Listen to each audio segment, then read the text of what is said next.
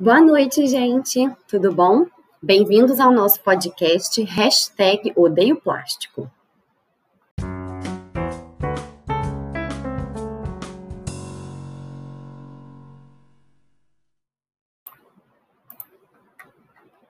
O Brasil é o quarto maior produtor de lixo plástico no mundo.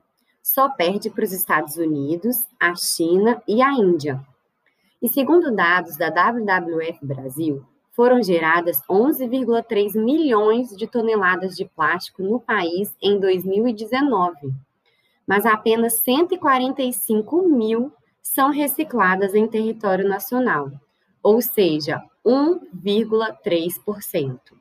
É chocante, é uma porcentagem baixíssima e coloca o nosso país muito abaixo da média global de reciclagem plástica, que é de 9% também muito baixa, com tantos avanços tecnológicos hoje em dia. Por conta da pandemia e a comodidade que é o delivery de alimentos, fora o aumento das compras online, né, e o maior uso de material hospitalar descartável, como máscaras e luvas, o consumo de plástico simplesmente explodiu durante o ano de 2020 e, infelizmente, continua em 2021. A produção do plástico começou ainda nos anos 50 e desde então nunca parou de crescer. A verdade é que nós não conseguimos reciclar nem um décimo de todo o plástico do planeta.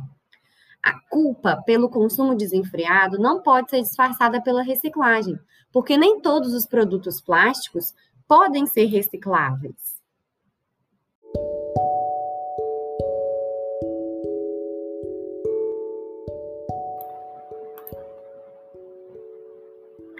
Mesmo parecendo ser uma boa alternativa, a reciclagem ainda é um processo precário. Grande parte dos plásticos separados ainda são aterrados ou incinerados. E por ser derivado de petróleo, gás natural e carvão, queimar o plástico é tão grave quanto fazer o descarte irregular. Os poluentes liberados podem causar câncer e também espalham cinzas tóxicas. Mas você sabe quais os plásticos podem ser reciclados? Isso é muito importante para você conseguir fazer aí na sua casa. Presta atenção. Como nem todos os plásticos podem ser reciclados, aqueles que têm essa propriedade são representados por um triângulo, formado por três setas e com um número de identificação para a classificação quando chegam ao centro de reciclagem. Eu vou falar para vocês os plásticos que são mais comuns de serem recicláveis e que com certeza você tem aí na sua casa. A garrafa PET, você já sabe, que vem refrigerante. O PEAD, polietileno de alta densidade. Ele está presente em tampas e embalagens, como é o caso de amaciantes, alvejantes e shampoos. O PVC, policloreto de vinila, que ele está muito presente na construção civil, em tubulações de água e esgoto. O PEBD, polietileno de baixa densidade, que é usado para fabricar sacolas de supermercados e de lojas. O PP, que é o polipropileno, que ele está presente em filmes para embalagens de alimentos e na fabricação de produtos industriais e da construção civil, como cordas, tubos para água quente, fios e cabos.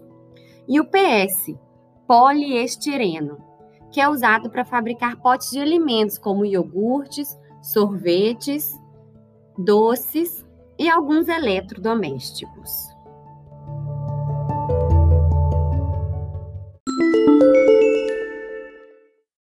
Agora que você sabe quais tipos de plásticos você pode reciclar, seria muito legal você começar fazendo separação do seu lixo aí na sua casa.